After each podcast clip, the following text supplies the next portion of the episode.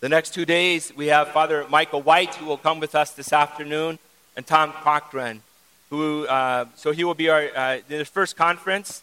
Uh, we have a man uh, who has worked in the Church of Nativity uh, for 19 years. He has served in a variety of roles that give him a unique perspective on ministry and leaders. Being as a youth minister first, Tom held positions as coordinator of children ministry, director of small groups, he is currently serves in a position of associate pastor uh, and, and, responsible for the weekend message with Father White. Uh, Tom he lives in Parkville, Maryland. Uh, he and his wife been married for 18 years, uh, Mia, and they have seven children. Let's white welcome Tom.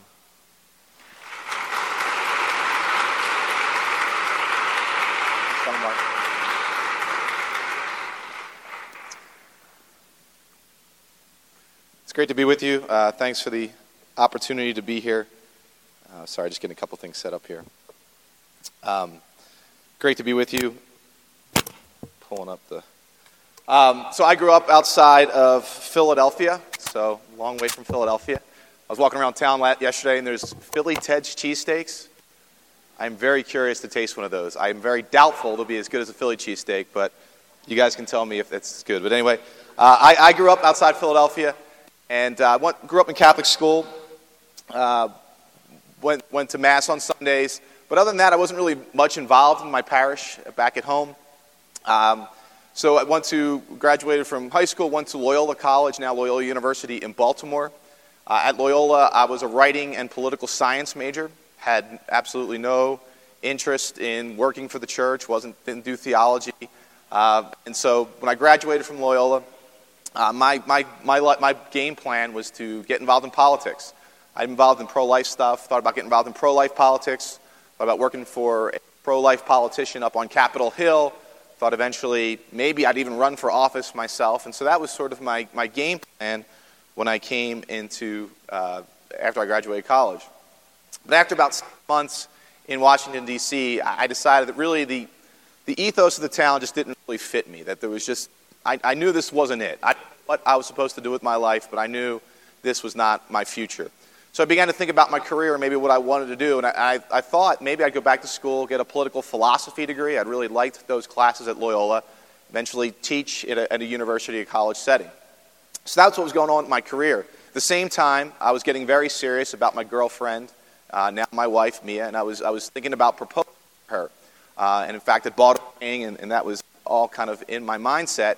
And all this was going on in my life when I got a call from a professor from Loyola. Um, and she said, Would you be interested in a career change? And I thought, Well, yeah, actually, I'm, I'm what my future might be. And she said, Well, we're going to talk to Father Michael White, who's the pastor at Church of the Nativity in Timonium, Maryland. They're looking for a youth. So I said, Sure, why not? So uh, Father Michael gave me a call and um, talked about uh, the job at Nativity. We, we, we had a few different meetings, and after a few meetings, he offered me the position to be the youth minister at Nativity.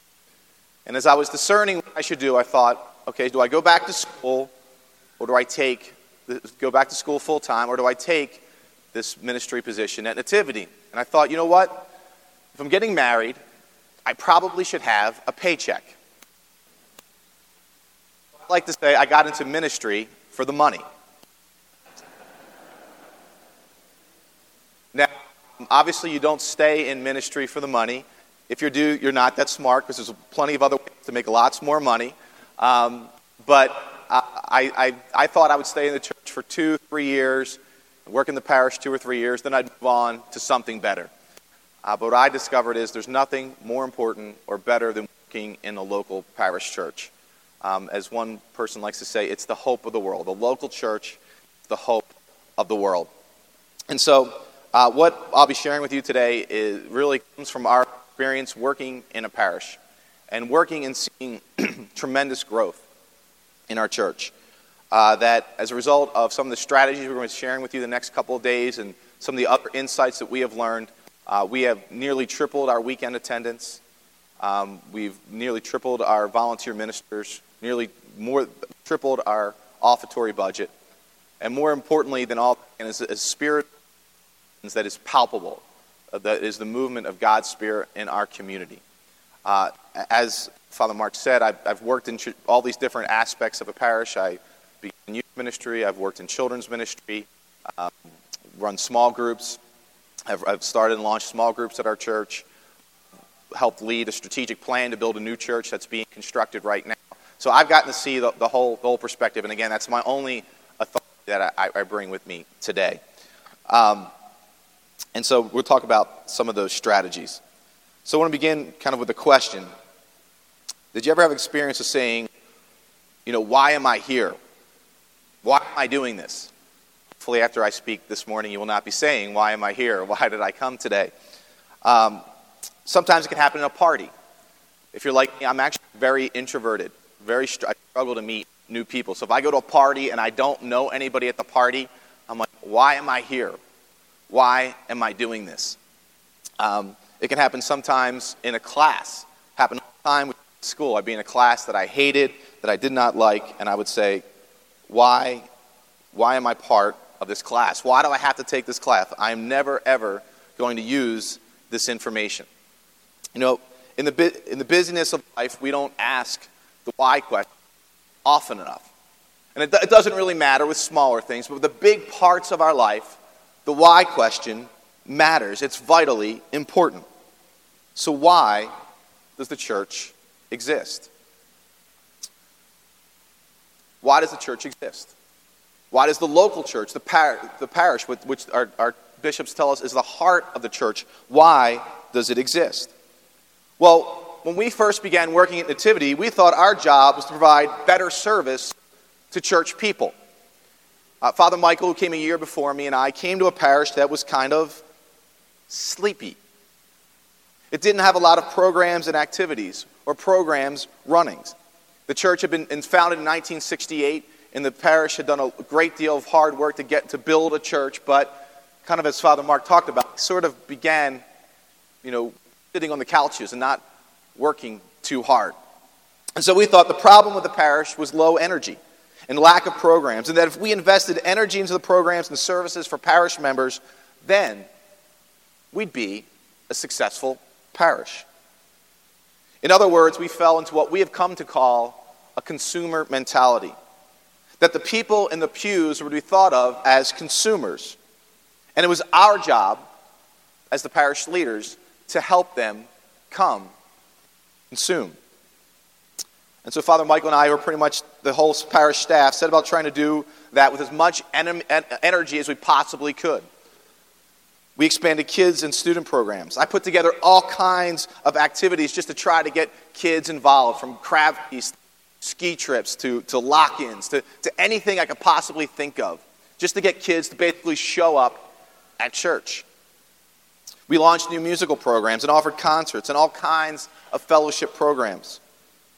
We had receptions and bus trips, lectures. We expanded member care as far as we could dream up ways to take it, from hosting complimentary lunches following funerals to coffee service after daily Mass. It was all a waste of time.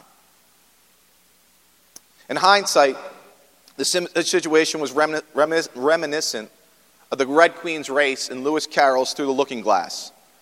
If you remember that, the Queen says to Alice, Now here you see, it takes all the running you can do to keep in the same place. If you want to get anywhere, you'll have to run at least twice as fast as that. Ever feel like that? You're running. You're running as hard as you possibly can just to stay in the same place. And for us, the more we provided, the faster we had to run just to stay same place. And the more that was provided, the more that was demanded. But, but just like Alice, who didn't pause to reflect on why she was running an absurd race for the insatiable queen, we hadn't considered why we were doing what we were doing or what we were accomplishing. And for both, the net effect of our, the net effect of our efforts was creating consumers in which nothing was ever different after than before. We spent energy, all our energy, for nothing except creating more demanding consumers.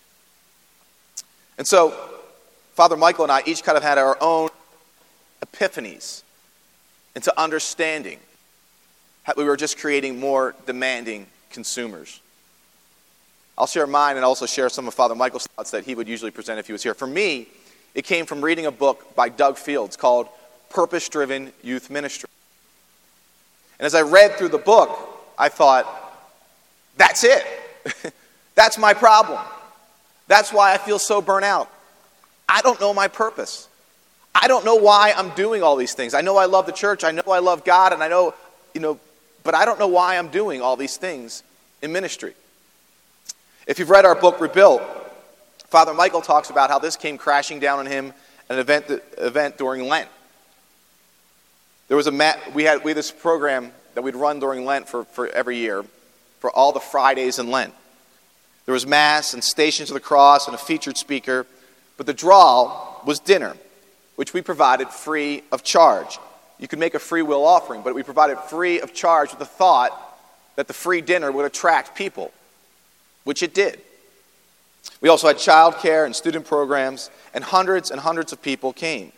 It was called Family Friendly Friday, but it wasn't all that friendly, at least to our staff because we piled this program on top of everything else we were trying to do. And so, well, the sixth and final evening one time, and every time on that sixth and final weekend, it felt like total and utter burnout. And think about that. Afterwards, you know, we had, still had Holy Week up ahead. And you know how busy that week is. Well, Father White talks about he was serving dinner, because that's what he thought he was supposed to do. And a woman came up to complain about the food. That would be the free food. And she was joined by a chorus of complaints. Everyone try, complaining about the free food. And Father Michael describes it this way. He says, it was like some artery exploded. He can be kind of dramatic, Father Michael. Let me just tell you that. But like an artery exploded, and he knew in an instant as he said, this was his epiphany. If you didn't count all the time before that, that he was wasting his time and wasting his life. And he thought in that moment, why am I doing this? When we lose our why, we lose our purpose. We are adrift on a dangerous sea of disillusion and disappointment that can lead to depression and even despair. When you lose your why, when you lose your why, come on up. When you lose your why, you lose your way. When you lose your why in anything in life, your marriage, your family, your ministry, you lose your way. When you lose your why, you lose your way. So, why does a local parish exist. And to understand that, we return, as we always do, to our Savior, to what Jesus said. Jesus gives us our why. And we find it most clearly explained to us in Matthew 28.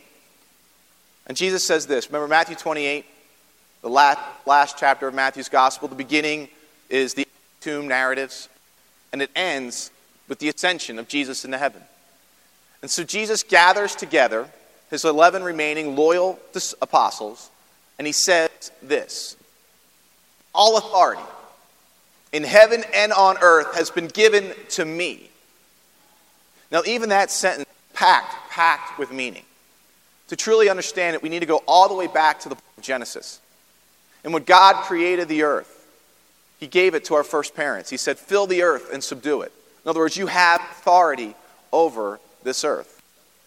But very quickly, our first parents, they surrendered that authority over to the evil one when they ate the forbidden fruit, when they ate from the tree of knowledge of good and evil. And so the story of the Old Testament is a story of God preparing to send his son into the world to win back the authority our first parents surrendered in the Garden of Eden. And so now Jesus said, All authority in heaven and on earth has been given to me. Now, guys, I want you to take it. Right? And, and they had seen what Jesus had done. I mean, to win back that authority, we know what Jesus had to do. He had to go to the cross. He was beaten, bloody, nailed to a cross. But on the third day, you know, suffered, died, was buried. But on the third day, he rose again to win back the authority our parents had, first parents had surrendered. And so now he gets the 11 remaining loyal apostles together and he says this. He says, I want you to go. Go and. Now think about what he does not say there, though. Go and play bingo. Go and run potluck suppers. Go and run middle school lock ins. As a former youth minister, thank you, Jesus, I don't have to run middle school lock ins. Go and, and I heard it over here, go and make disciples. Go make disciples. That's it. That's why we exist. It's so simple. And then, just to add on to it, that Jesus said, Go and make disciples of all nations. So, in other words, apostles were wondering, okay, Jesus, when have we fulfilled our quota? When can we stop? When can we sit back and put our feet up on the couch? Jesus said, no, no, no. You go and make disciples of all nations. Of go and make disciples until everyone on the earth is a follower of Jesus. Now, that go and make disciples of all nations, that's the mission of the whole universal church. But if you're like me and you work in a parish, that's where you're to make disciples. But our parish is not is understood not just to be the people coming to church. It's not just the people in our pews. We understand that in Catholic theology and Catholic uh, doctrine to be a, a geographical area canon law. The parish is a geographical area. And that means our job is to encourage everyone to come into a relationship with Jesus Christ, not just the people already in our pews. As one pa- pastor likes to put it, he says this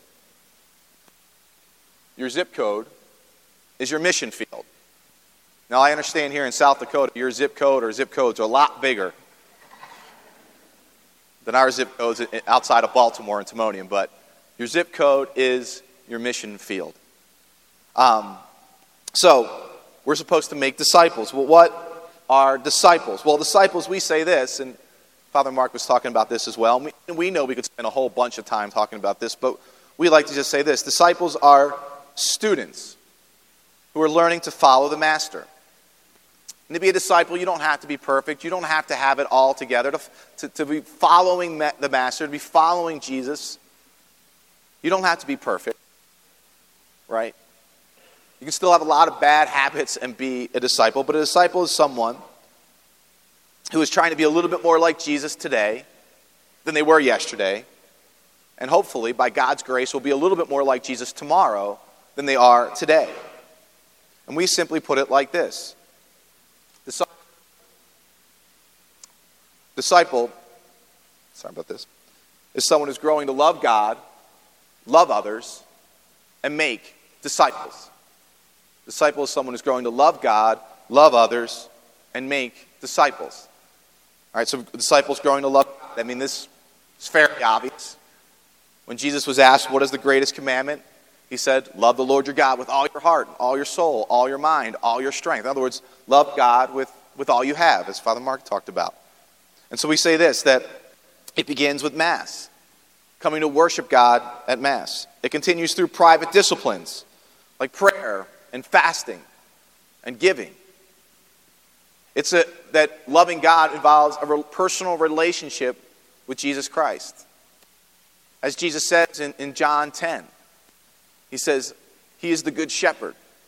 His sheep hear his voice, they know his voice. Interesting story about shepherds in the, in the Middle East. Uh, I was reading a book that talked about how, uh, I think it was the, the the Israel, Israel soldiers had, had conquered a town or had, had taken all the sheep from a town, like thousands of sheep. And this woman was really, a Palestinian woman came, was really poor and broke. She had nothing left. And there was thousands of sheep. And she said, Can I have my 10 sheep back? And the soldier said, No, you, you know, no. She's like, You're not going to be able to find them among all these thousands of sheep. And this Palestinian woman said, Well, if I can find my sheep, if I can get my 10 sheep, can I have them back? And the, the soldiers kind of were bored and said, Okay, go ahead. You try to find them. So she sends her son into the, the, the sheepfold and she begins calling. And wouldn't you know it, just those 10 sheep come following him out. Shepherd, the sheep know the voice of the shepherd, and they have a personal relationship with him. It is loving God is offering all of our lives back to God as a living sacrifice. I think, as Father Mark talking about, with stewardship, it's a, a living sacrifice. Our work life, our family life, our recreational life, our relational life, everything, offering all of it back to God as a living sacrifice, as Paul talks about in Romans 12. Offer your lives as a living sacrifice. Problem with living sacrifice, though, can crawl off the altar. It's constant. We need to be doing it over and over again. So disciples are growing to love God, but you know, when Jesus was asked, what's the greatest commandment, if you remember, he, he didn't really just give one, did he? He said there's one, and really there's one A. Love God with all you have, and, and, and, and, and the second is like it. Love your neighbor as yourself. So disciples are growing to love God as they love themselves. That, you know, Jesus criticized the Pharisees who knew all the rules and knew all the laws, but they were really not very good at loving people. And so, loving others means serving others, being in fellowship with other believers, encouraging others, accepting others, forgiving others. Right? All those one another's that Paul talks about in his letters over and over again. Love your neighbor. And Jesus said this love your neighbor as you love yourself. And it's impossible to love your neighbor if you hate yourself. It's impossible to love your neighbor if you're burnt out and not taking care of yourself. Jesus seems to imply that our ability to love our neighbors rises and falls to our ability to love and care for ourselves, to our ability to practice self care, of caring for our mind, our body, and our spirit. So Jesus said, Love God, love others, and then we say this disciples, disciples are growing to love God, love others, and disciples are growing to make disciples. Right? When Jesus called the first apostles, called the first disciples, he said this Follow me and I will make you. He didn't say, Follow me and I'll make you smarter. He didn't say, Follow me and I'll make you richer. He didn't say, Follow me and I'll you holier. Jesus said, Follow me and I will make you fishers of men. Jesus implied that if you follow him long enough, you will bring other people into a relationship with him. You'll be a disciple who makes disciples. And we see this repeated over and over and over and over again in the Gospels. I mean, just think a couple weeks ago, the Gospel, the woman at the well. Here's a woman that goes to the well in the heat of the day, the hottest part of the day. I mean, in the Middle East, where it, you know, it gets up to 120 degrees. She goes to the well at that time of day to draw water for herself and carry these huge, huge, huge buckets back. Laborious task. She does that in the middle of the day because she doesn't want to see anyone. And she doesn't want to see anyone because she's got a past. But this one day, she meets Jesus. And there, she has this incredible conversation with Jesus.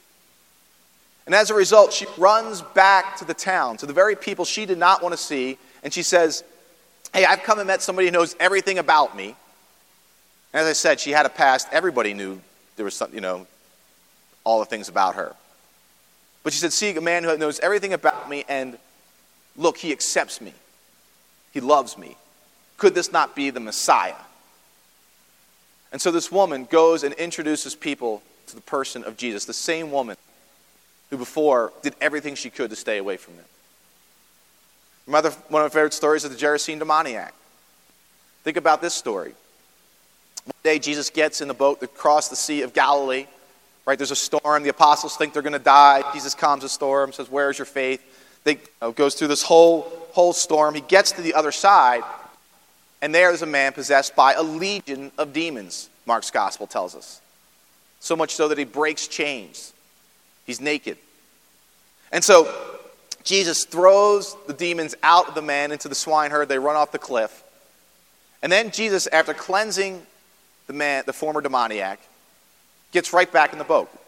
He seemingly came all this way just for one guy. And then we're told by Mark's gospel that this guy possessed tries to get back in the boat with Jesus. And Jesus tells him, No, no. Go back and tell everybody what God has done for you. And apparently he did. Because the next time Jesus comes to that same region, there are crowds of people coming to hear, hear him speak and to be healed by him. So disciples are going to love God, love others, and make disciples. So we recognized in our time, in our story, that while we were working really hard, we weren't succeeding as Jesus had called us to succeed. We weren't making disciples, but religious consumers. And our programs were not leading people to give more and more of their lives to God or doing what Jesus had called us to do. So at this point, I just want to pause here. I want to give you a few minutes to talk to someone, to talk to. And if you don't have a friend, make one real fast, okay? And a couple questions here. This is really slow. Okay. So there's some discussion questions. Because it's just important we slow down on this point. So, number one, Jesus was very clear about the mission he gave to the church. Why do you think it's so easy for us to lose sight of it? And maybe you don't think it is. Maybe you're crystal clear on it, but you can argue that way too if you want. Second, what are you doing as a parish that's not making disciples, but because you've always done it? Might be a fundraiser, might be. Third, what is a program or activity that's burning you out and not making disciples or not as effective as it should be? So take a few minutes, make, turn just to one partner, and have a conversation about those questions. You can do groups of three if that's more comfortable, whatever, whatever works. Show of hands, who said, I know exactly what I would want to cut or what I would kill or get rid of or. Wow, no one. No one? Okay, one. Good.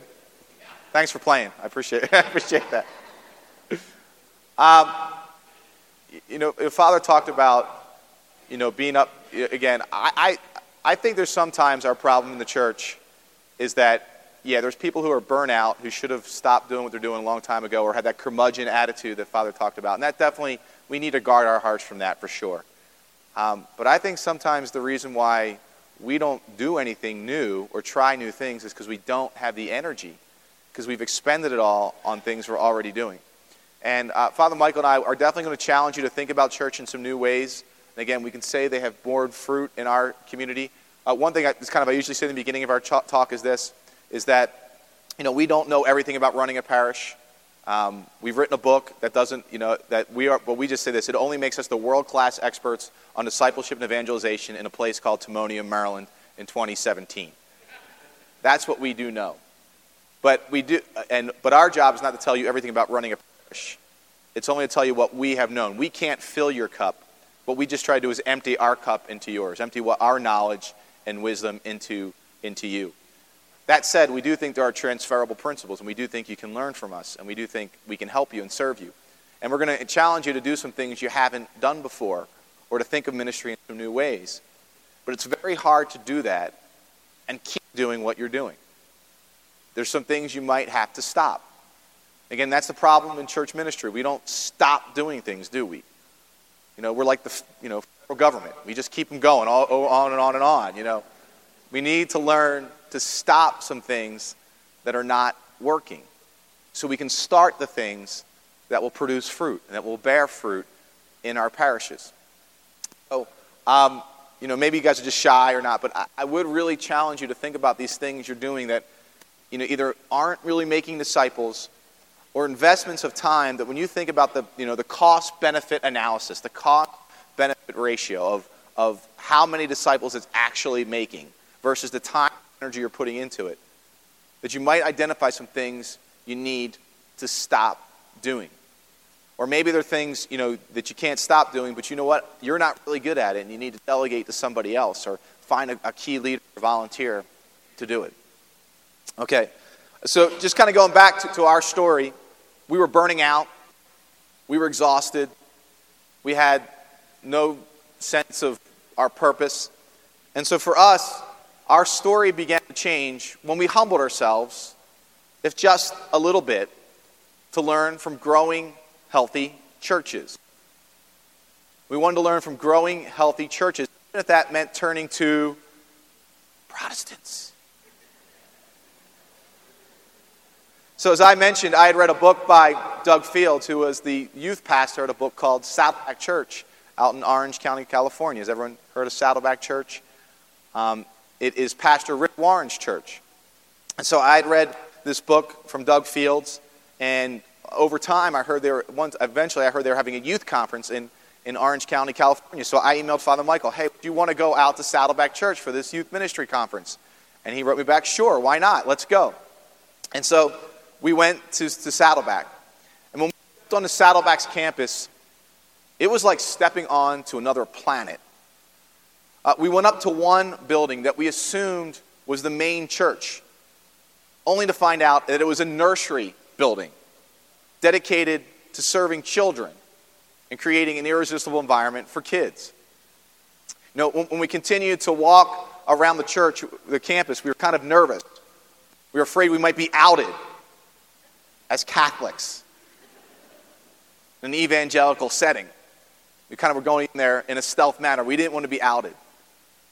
You know, we went into the church, which, you know, was really kind of more than a Walmart with chairs. You know, and from us, that was our experience. Our experiences of big churches were, you know, these big, beautiful churches, ornamental churches. But Saddleback's church was so different. But what impressed us about Saddleback Church wasn't really the facilities on the campus, which were very impressive. But what really impressed us about Saddleback was the people. The people were so friendly.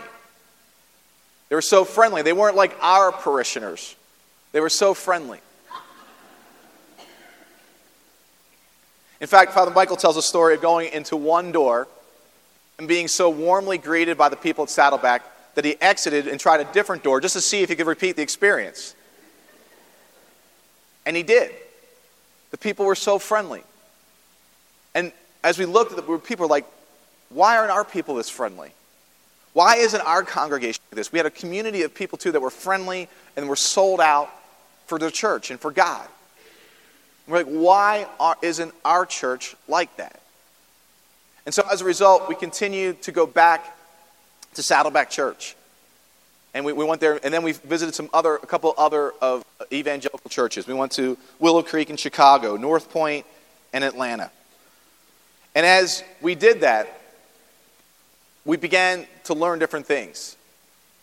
And we learned a great, great many, many things, great many things that were so helpful for us.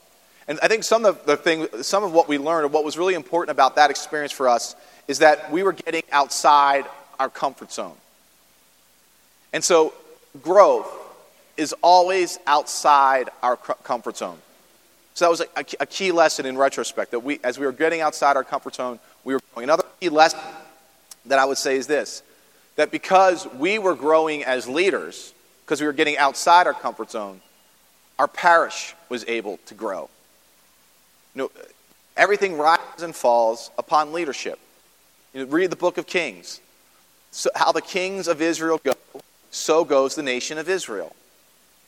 Well, as the leaders in your parish go, so goes your parish. Now, leadership isn't always a position. It often can be author, you know, something that people assume that people have influence. But if, if you have growing leaders in your parish, your parish will be growing. So, so we learned that we need to get outside our comfort zone. We le- learned that we need to be growing for our parish to grow the thing we're going to, what I want to talk about for the rest of this session and then uh, after the break um, is this three key strategies that have driven our transformation as a church. Now, before I, I, I do that, I want to read this quote to you from a book called Switch How to Change When Change is Hard. It's a great book by Chip and Heath, if you can read it. Um, it's just a great book, really easy read. They're, they're, they're easy, easy writers to read.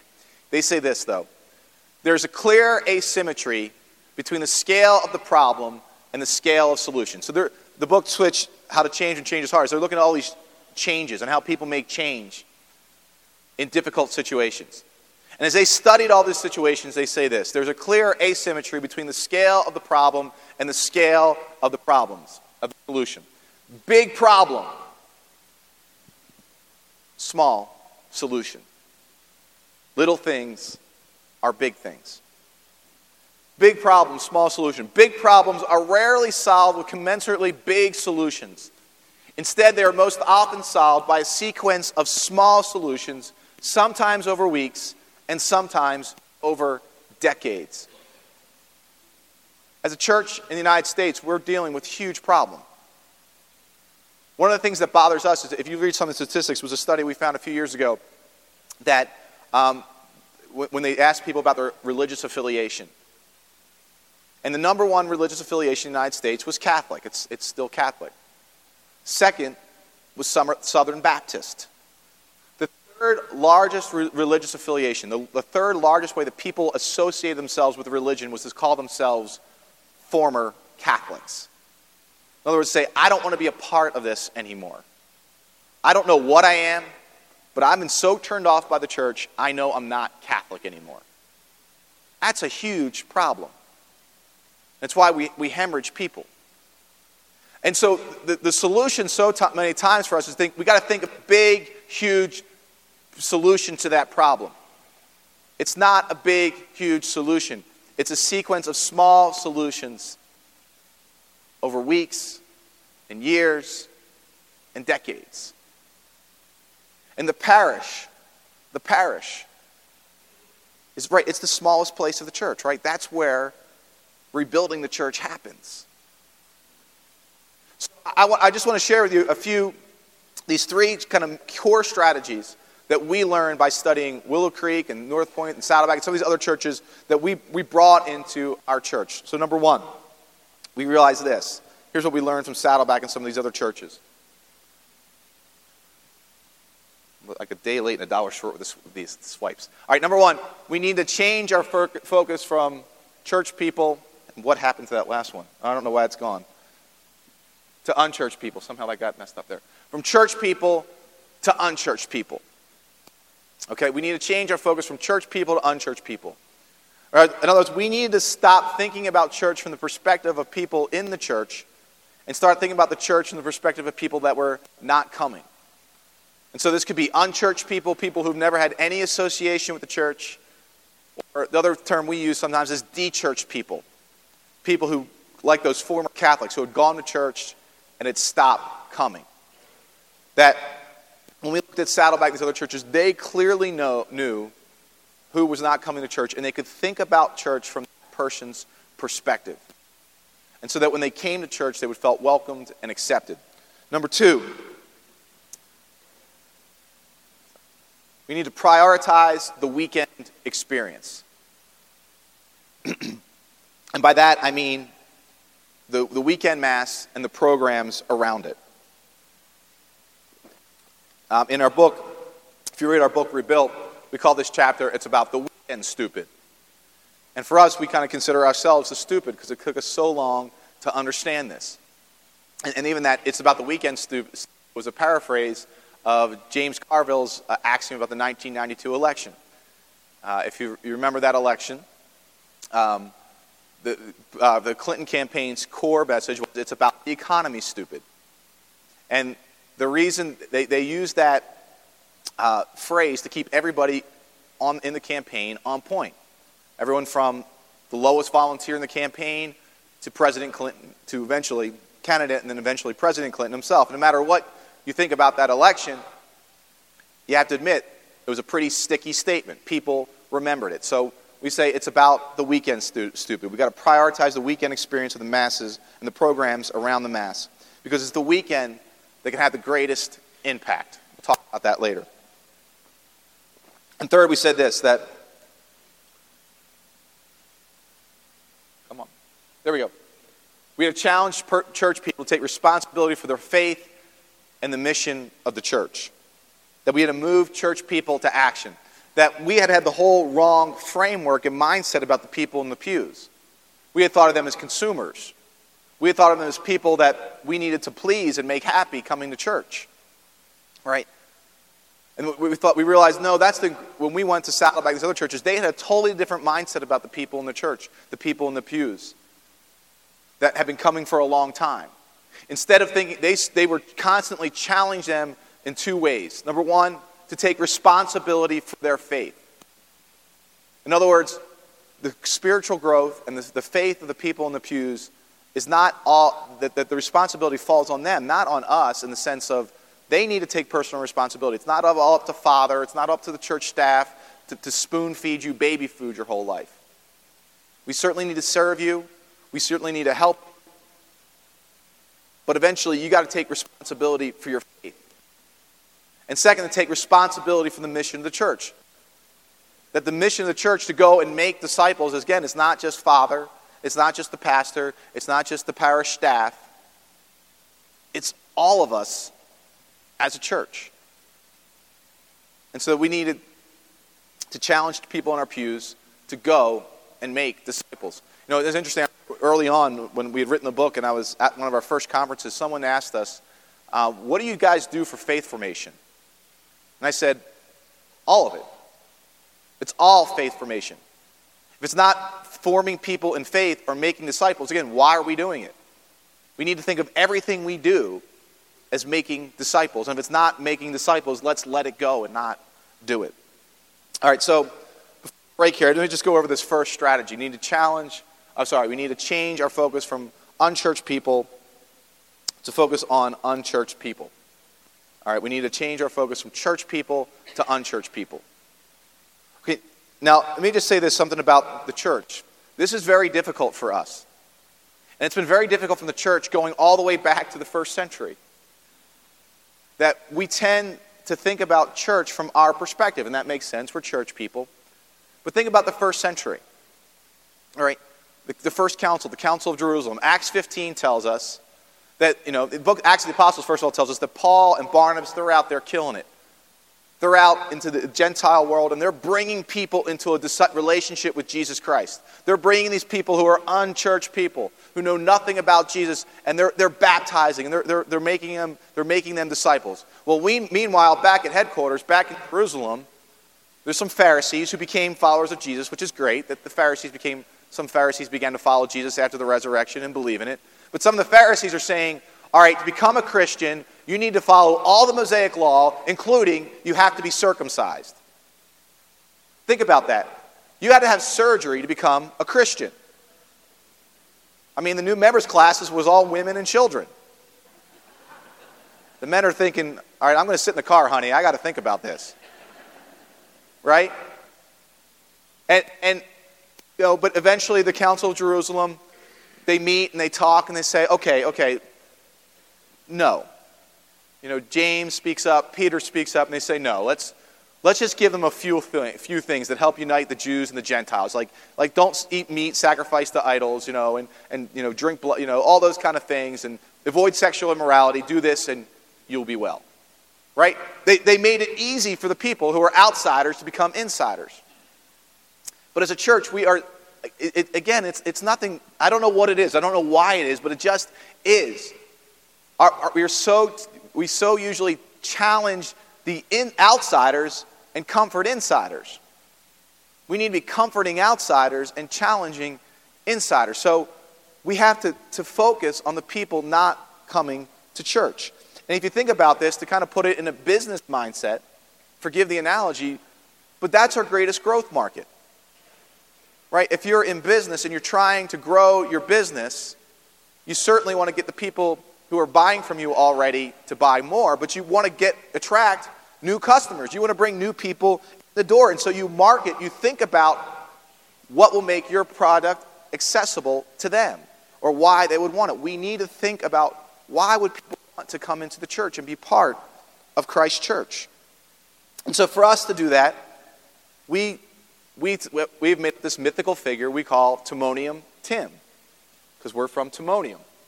So we say, define your Tim. We call him Timonium Tim. It's kind of cute, kind of annoying, but you'll remember it, right? Timonium Tim. Let me describe to you Tim. Okay, well, we grew up, we're in Baltimore, so we grew up, Tim, Baltimore's a very Catholic community. So Tim grew up Catholic. Um, he went through either Catholic school or, or confirmation, or confirmation classes. But after uh, confirmation classes, his parents stopped making him go to church, his mom stopped making him to church, and Tim stopped going. Um, Tim is kind of now mid, late, late to late 30s, mid 40s. He's got a stressful life. He's got a ton because he's, he's living way, way above his means and he's ton, in a ton of debt. He's got three kids, which means he's got to bring the, kids to three different schools in three different directions. And afterwards, he's got a whole bunch of sports that he's running around to try to get to his kids' games because for him, that's how he shows love to his kids. You know, Tim's life, his marriage is starting to fray a little bit because God's not a part of it. You know, on the weekends, Tim's the Ravens game on a Sunday morning. Tim's going to go to the Ravens game uh, if, if, if, football season. And go tailgate probably like 9 or 10 in the morning, hang out there all day. Uh, if it's nicer weather, he's going to probably go play golf. Or he's just going to kind of relax and enjoy some Tim time. You know, but Tim will not be at church on a Sunday morning. What, he, what Tim knows about Catholicism is a muddled mess what, from what he thinks he remembers from those confirmation classes and what he learned from the Da Vinci Code.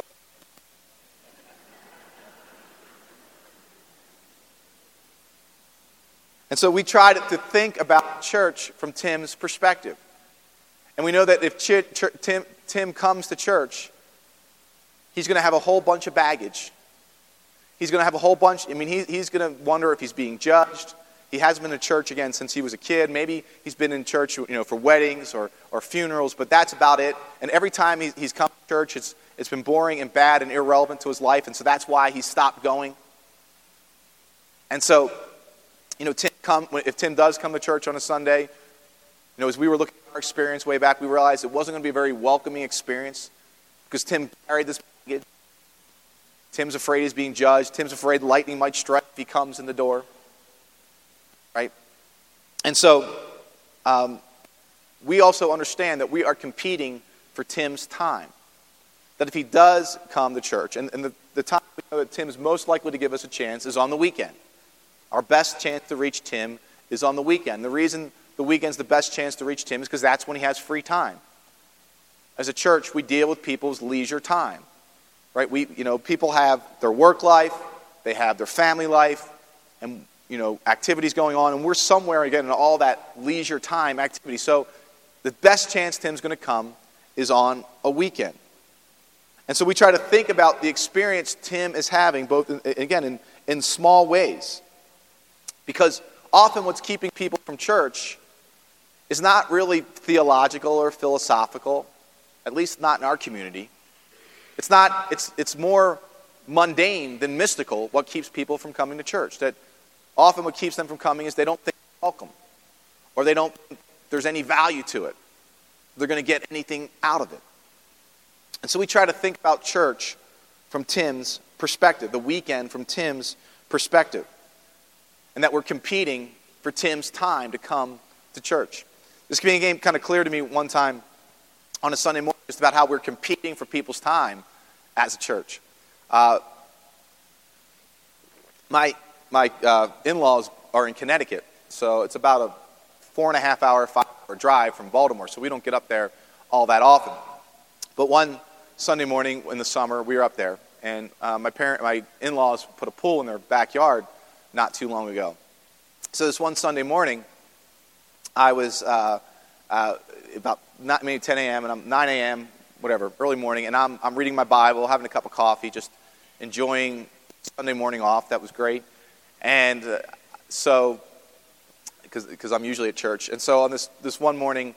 I'm having my coffee. My kids, my three older boys. So I have seven kids. The first three are, are all boys, and the three older boys come out and say, "Let's go, let's go swimming." And so I'm like, all right, I get changed, and it's, you know, I jump in the pool, I'm swimming, and I'm just having a great time. I mean, this is like, you know, it's one of those few moments that doesn't happen all the time as a father. Like, this is what's great about being a father. I'm throwing my kids in the pool, throwing a ball, you know, just having a great time with them. And it suddenly dawns on me, I don't want to leave this. I mean, it's almost time to go to church, but I don't want to go to church. I want to stay here in the pool with my kids. And, you know, I'm resting. It's the Sabbath, and You know, I'm having a great time with my kids. I'm being a good father. You know, this is all, all what's supposed to be. Like, I don't want to go to church. I don't want to go to Mass today. I, I did go to Mass, just in case you're wondering if you're checking on me. But, but that's often what we're competing with. We're competing with people's free time. And so we want to think about church from the unchurched person's perspective that they'll want to come and begin investing and giving their life to it. So, as I said, our best time, our best opportunity to reach Tim, we say, is on the weekend. Um, and so we want to invest in our weekend experience because it's the best way to both to get people on the discipleship path, which we're going to talk about, and to attract the unchurched people in our community. So I want to pause here and give you another tam- opportunity for questions. And I want you just to think about your Tim, the unchurched people in your community. Oh, here we go. So define your Tim. Who are the unchurched people?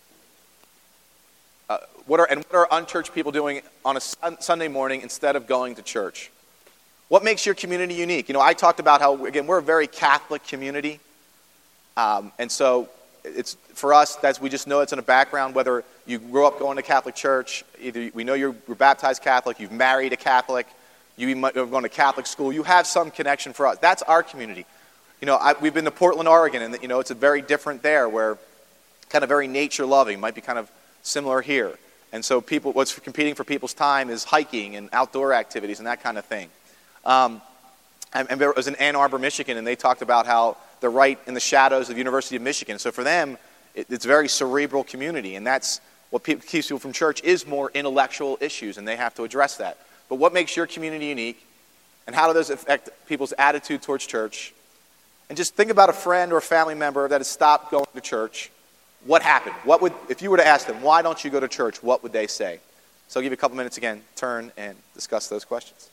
Um, this could be a much longer discussion. Uh, we have some of our, I think um, there's a Catholic bookstore here selling our rebuilt field guides, which uh, we have a lot of these, some of these questions we have are in that book. And, and um, so again, I knew that it's a, that's a conversation that can go much longer. Probably, I would encourage get your pastor, pastoral staff or get your um, some key volunteers together and just talk about that.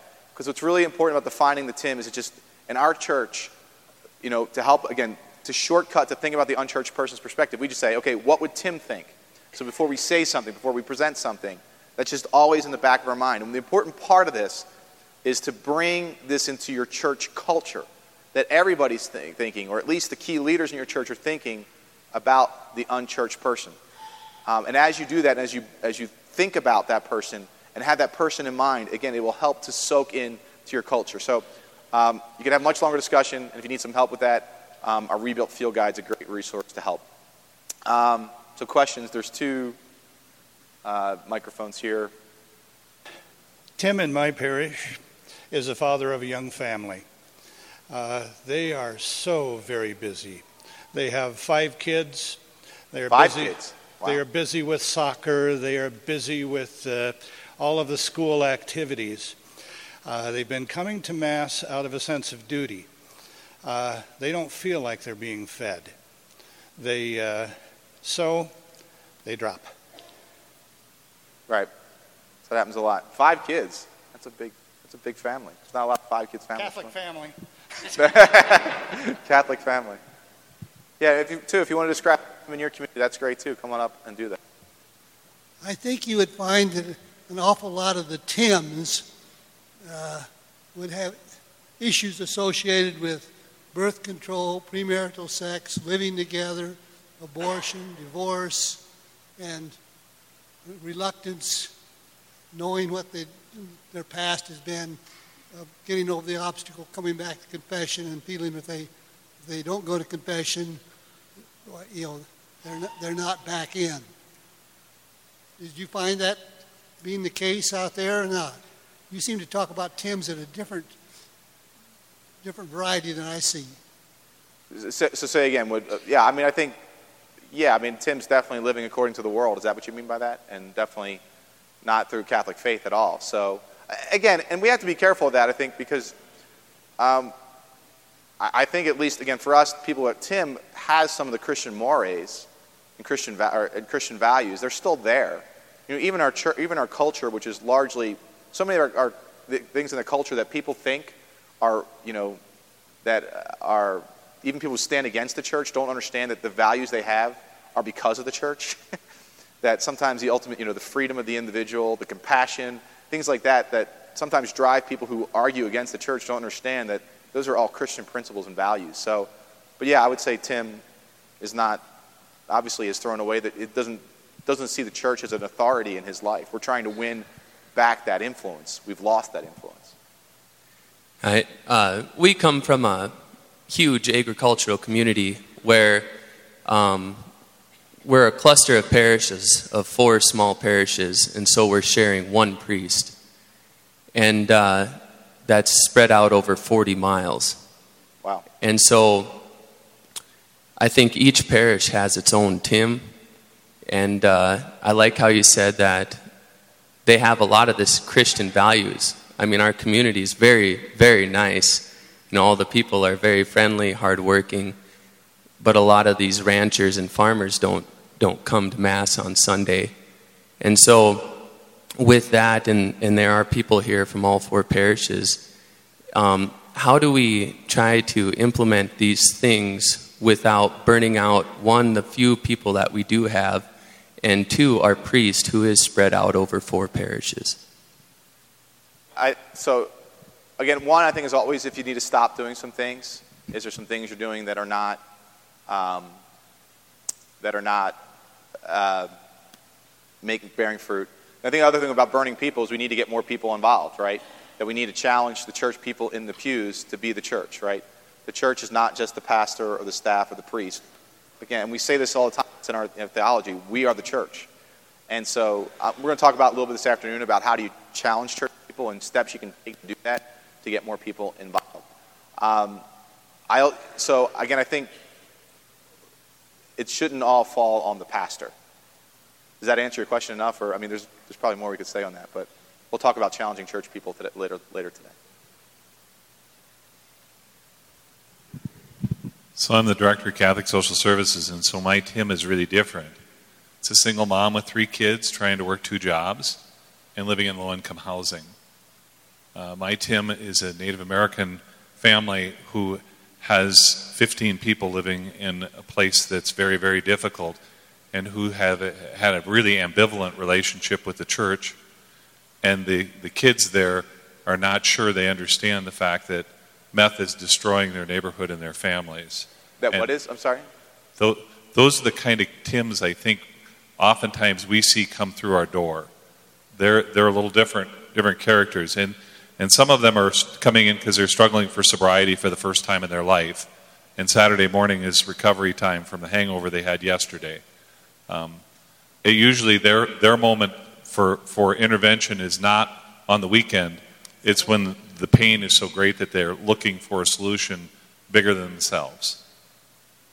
Yeah, a couple couple thoughts on that. One, we actually, I remember a few years ago, talked to our, the, the head of Catholic Charities in Baltimore, uh, in Baltimore and they had the exact they had a, a target audience. And so again, sometimes with the idea of a target, people think that means you're saying you can't hit other people. It, it, it works the opposite. If you know your target, you will hit the people not in your target. And it sounds counterintuitive because you know sometimes people think, well, why you know why isn't you know Tim's wife mentioned in your in your thing? Well, we really believe if, if Tim is happy coming to church, his wife will be very happy at our church. And we have many stories of, of women uh, uh, who don't really like or more traditional maybe than our church or wouldn't have liked our church, but hey, my husband's happy coming. And uh, if he's happy coming, I'm happy. Uh, my sister deals with this, that she just wants her husband to come to church. And so I, I hear it from my sister all the time, the, the struggles she has. So just number one on the target, that's important. And then obviously that's, that's a different thing. I had a second point, but I've lost it. I forgot. but uh, we just say the weekend, obviously, because that's when I like what you said about people hurting. And if there is an opportunity that Tim might be hurting and things going wrong in his life, and he might come and give church a try. But he's going to come on a Sunday. And so we want to be ready every single Sunday because we don't know Tim, when Tim's walking in the door. We have a little thing we call one day. One day, the people, the friend, the family member, the coworker who you know is far from God or doesn't have a relationship with God, one day we know they're walking through our doors. And we don't know what day it is. So every Sunday we want to be ready for that person coming in. Thank you. Um, from our perspective down there on the Pine Ridge Reservation, you know, I, I've been a Tim. And have managed to uh, return to the church. But be, Tim's come from us from all kinds of perspectives. It's not always the same thing. And mine was because when Vatican II happened, there wasn't enough catechesis to help me understand what was going on in the church. So, of course, I stepped away from the church for quite a while. At the same time, they passed the Freedom of Religious Act, which allowed my people, the Lakota people, to reclaim their identity, their spiritual identities, and their culture. So there were a lot of things that were going on besides what happens to a lot of places, including Rapid City, a lot of drugging and alcohol and that kind of stuff, and poverty. But in looking at solutions, one of the things that I, when you were um, talking about some of your things that, that we've done back home is we had a baptism weekend. And when you talked about doing things for the weekend, I believe that was um, that's part of the solution is to do those weekends when people can be available and are looking for answers, to be ready to receive them and have programs in place that can um, impact their lives by providing it. We also had a, a, grief recovery weekend just recently, and I think that impacted quite a few people. And so we're not talking about big numbers, but we're talking about enough numbers that we can be grateful for the people that do come and experience the positive things that are happening. And I think you're right. We, we are in certain situations providing things all the time, which allows for some burnout, but finding other kinds of solutions like the weekend opportunity, I think is, are, is something that we should really focus on and begin to work with. Great, thank you. Do one, one more, and I think we got break, right? Well, uh, first of all, I'm Father Timothy. and I'm from Sturgis, so um, uh, we're talking about Sturgis stew. Uh, but I don't want to talk about stew right now. Um, I want to address something you mentioned earlier the, the prioritizing the weekend. Um, and uh, I wonder if it would make a difference, at least from our perspective as the evangelizers, um, if we if we changed our terminology a little bit to something more Christian, um, and instead of talking about weekend and weekend masses, uh, we talk instead about the Lord's Day, and you know because uh, well for one thing, um, uh, Pope Saint John Paul II in his uh, encyclical Dies Domini said that we should get away from that secular terminology because it, it signifies something very different in a person's mind. Uh, you know, we talk about what are you going to do with your weekend? Or my weekend was really great this, this week. You know, it's something that I have. My belongs to me. And so church becomes just another weekend activity. But if we talk about the Lord's Day, begins, you know, like the Jewish Sabbath at sundown on Saturday or thereabouts, um, then we're talking about something that belongs to the Lord. And I, I, just wonder if that might change our approach and our perspective a little bit if we use that kind of Christian nomenclature. So I'm going to respectfully, I'm going to agree, respectfully disagree. So I'll agree on this. You know, however you want to define that, Father, I think that's great. I mean, if for me the burning passion is Let's, let's have, when people come to Mass on Sunday and give us a try, let's, let's make that a great experience for them. And let's put our energy and resources. And if, if saying it's the Lord's Day helps us do that, I absolutely agree with that. There's no pride of, it's got to be prioritized the weekend experience. I have no pride in that whatsoever. I just, I just, my burning passion is to see parishes where people come on Sunday and it's accessible and welcoming to people outside the church. My, my pushback, and this is all I mean is, again, we just have to be careful. Well, there's a balance we have, a tension we walk of trying to just think about things, again, from the unchurched person's perspective. And so some, our language sometimes has to reflect that in the sense that uh, we don't want to be using churchy words too much. That, and again, there's a tension there because we obviously have to use church words. Every profession has its own kind of insider language or uses terms because it carries, again, a, a kind of, for us as church people, holiness, a sacredness to us that we want to make sure saturates what we do. On the other hand, there's just always this tension of we got to think of it from the people's perspective that are, are not coming because if we don't think from their perspective, we'll never, ever reach them. So that's just my, my thoughts on that. Now we're going to break. Sorry.